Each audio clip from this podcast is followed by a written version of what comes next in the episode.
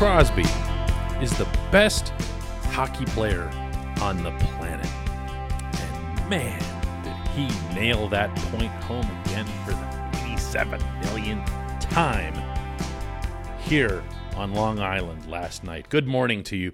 I'm Dejan Kovacevic of DK Pittsburgh Sports, and this is Daily Shot of Penguins. Comes your way bright and early every weekday morning if you're into football and or baseball. I also offer up daily shots of Steelers and Pirates, right where you found this. Penguins five, Islanders four. Wow. As a certain great man back home is fond of saying, you had to be here to believe it. The atmosphere was nowhere near what it had been in this old barn in 2019. But then the game just kept giving and giving and giving. And it didn't matter what anyone's reaction to it was. Uh, one of the better sporting events I've covered in quite some time. And it doesn't end up the way it did if not for the best player on the planet. Because after the Penguins had taken that 5 4 lead on the Brandon Tanev rebound that he whacked out of the air just below the crossbar to make sure that it's legal, the Islanders kept coming as they've done through this whole series. And Tristan Jarry kicked out a rebound right onto Brock Nelson's stick from point blank range.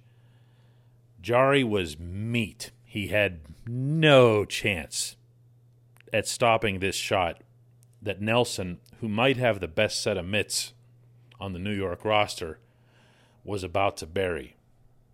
All except for one thing the captain of the hockey team, the visitors, went diving to get his stick blade out to deflect the puck up and out of play. Sidney Crosby's never won a Selke trophy. He might never win one because that's one of those awards that A is kind of a reputation thing and B you got to do a lot of penalty killing for real.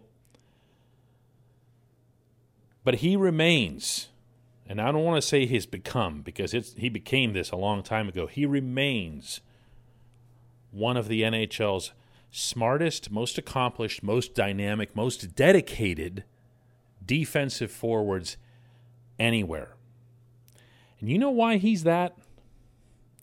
He's not that to try to win the Selke. I'm sure he'd be really flattered and everything if he won it. Don't get me wrong. But that's not his objective. His objective is just what do I have to do for my team to win the game? Serial winner. Serial winner. That's what Mike Babcock called him a few years ago in Sochi when he was captaining Team Canada, when he was the only choice, the only possible choice to be the captain of that superstar loaded lineup because the people running that team knew the same thing that you know in watching this team. And that's there's one player who is committed to a single goal first and foremost. And that is to win the game that he's currently playing. However, it is that that happens to occur. He's not the only one. The team played tremendously uh, against an opponent that was not only uh, rough and tough, but was allowed to be rough and tough by the nature of the officiating. But he was the one that made the game saving play. Not a goal, not an assist, nothing of the kind at the other end of the rink. This portion of Daily Shot of Penguins is brought to you by Fubo TV. Monthly cost of cable is over 200 bucks. Fubo TV is just 65 bucks a month to watch all the same channels including AT&T Sportsnet Pittsburgh. And right now, for listening to this show, you can get 15% off your first month by going to FuboTV.com slash DK. There's no catch to any of this. There's no contracts. You can cancel anytime. Go to FuboTV.com slash DK to get 15% off your first month. Two nights ago in Edmonton, Alberta,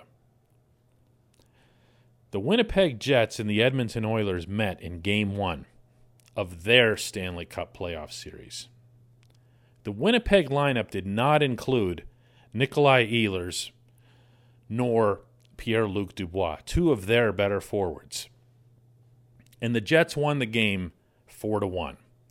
And Connor McDavid had zero points.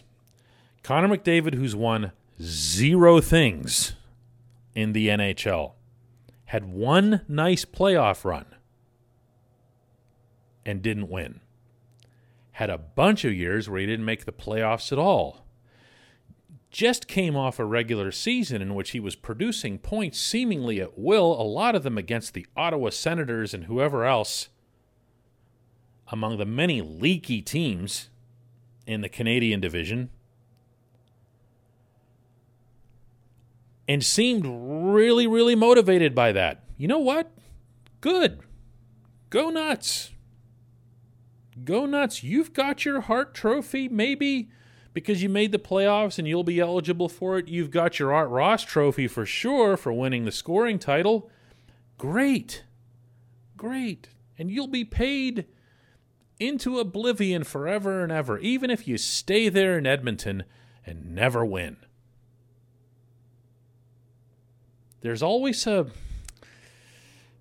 a, a, tough line between the superstar creating the winning or the superstar being prevented from winning by the team.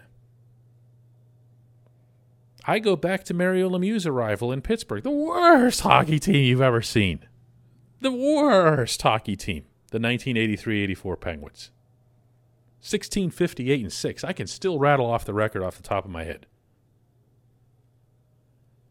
He didn't refuse to come here. He didn't uh, bemoan his bad luck. He just kept making the team better. He just kept finding a way to elevate those around him. And it took five full years just to get into the playoffs. But then greatness started to follow him as other great players came. And he, too, found a way to start playing in the other zone and doing all the things that were required for those Penguins to win the championships that they did in 91 and in 92. Remember the 1 nothing win over the Blackhawks in game 3? That's what I'm talking about. They did it any way you wanted. These Penguins are looking what's the word I'm looking for here? Um, tough? Is tough an okay word here? I mean, I used it in a negative sense kind of just now as it relates to the Islanders, but yeah, tough. They're tough. I asked Jeff Carter, he's the new guy on the block. I asked him here last night about that toughness. Jeff, you're still fairly new to this team. How tough is this group of Pittsburgh Penguins? Because most people don't think of the Penguins as a tough team. No, yeah, I mean, I think you look at our roster, the way it's built, uh, you, you probably wouldn't think that, but uh, um, there's a lot of different ways in this league to be to be a tough player, and uh, it's a resilient group. Uh, they don't back down from anybody, um, and they stick up for each other. They stick up for their teammates, and uh, you know, it's uh, it's nice to see. It's fun to see. He's right, but it starts. It starts with one player, and please, please don't ever insult anyone. In Pittsburgh, across Canada, across the United States, or anywhere, by suggesting that Connor McDavid is the best player in the world. Because the last time I checked, the objective of a full National Hockey League season, the ultimate objective, is to win the Stanley Cup. One of these players has won three of them, the other has won Zero. And we see, even now, as age becomes an issue and the disparity seems more significant, that there's still only one of them doing all the things that are required to achieve that winning. When we come back, just one question.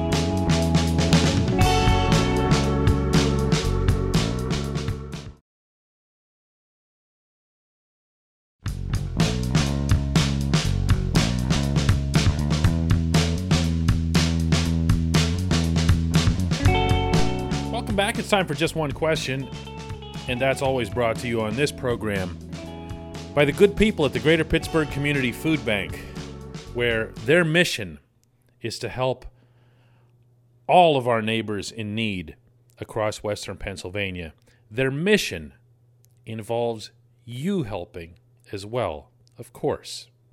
Visit pittsburghfoodbank.org to find out how you can, to find out how $1 is all it takes to provide five full meals for those in need. PittsburghFoodBank.org. Question comes from Joseph in New York, who says Jeff Carter is this year's playoff run Phil Kessel. Let's hope I can still say this several weeks down the line when he's in the Conn Smythe conversation.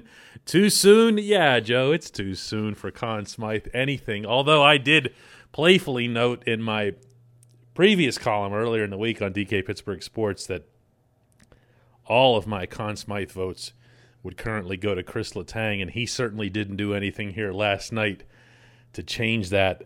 Uh, if anything, he only bolstered it. He has been Pittsburgh's best player. Jeff Carter.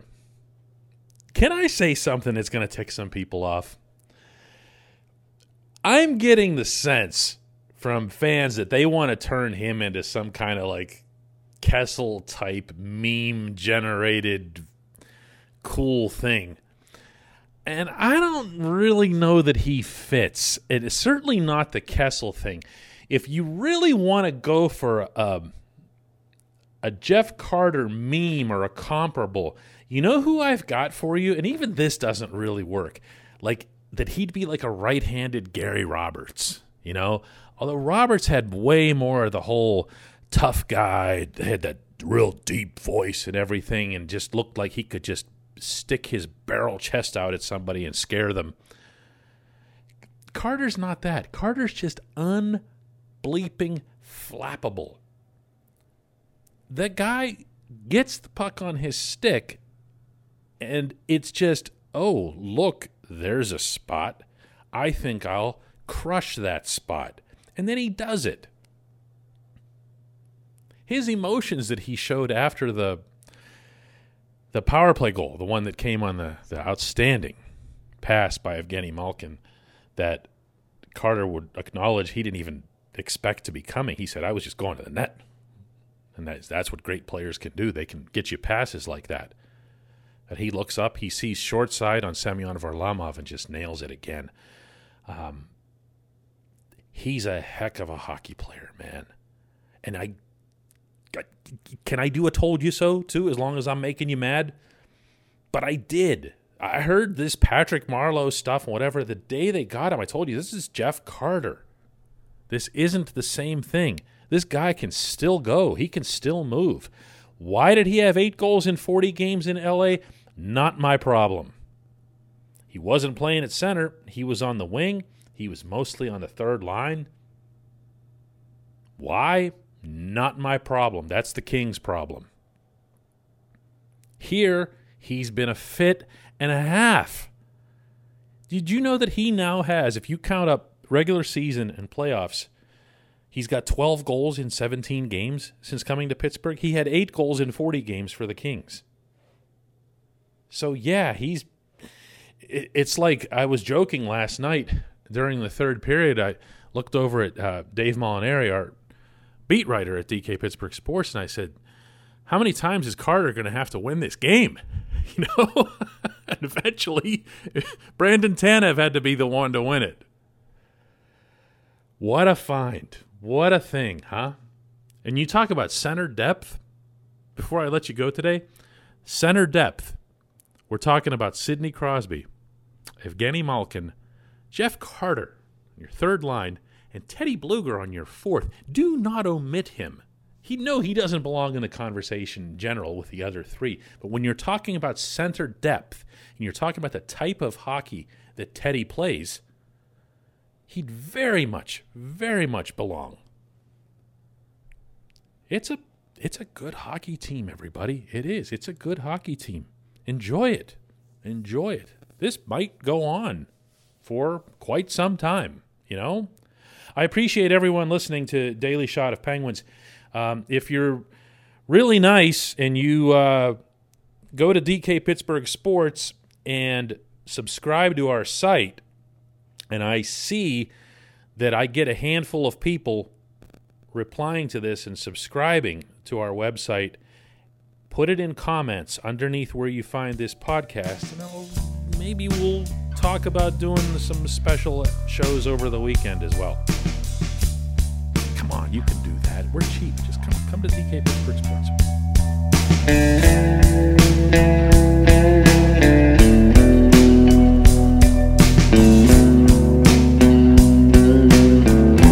Park University in the heart of downtown Pittsburgh, they understand there's no substitute for real world experience and career building connections. Their innovative curriculum engages students with distinctive experiential learning opportunities. Point Park's pioneering co op program empowers qualified students to work in full time, paid positions with their corporate partners while earning college credits. Visit pointpark.edu/slash works to learn more. Career ready. That's the point. Point Park University your front door, your car, your gym locker, your gun.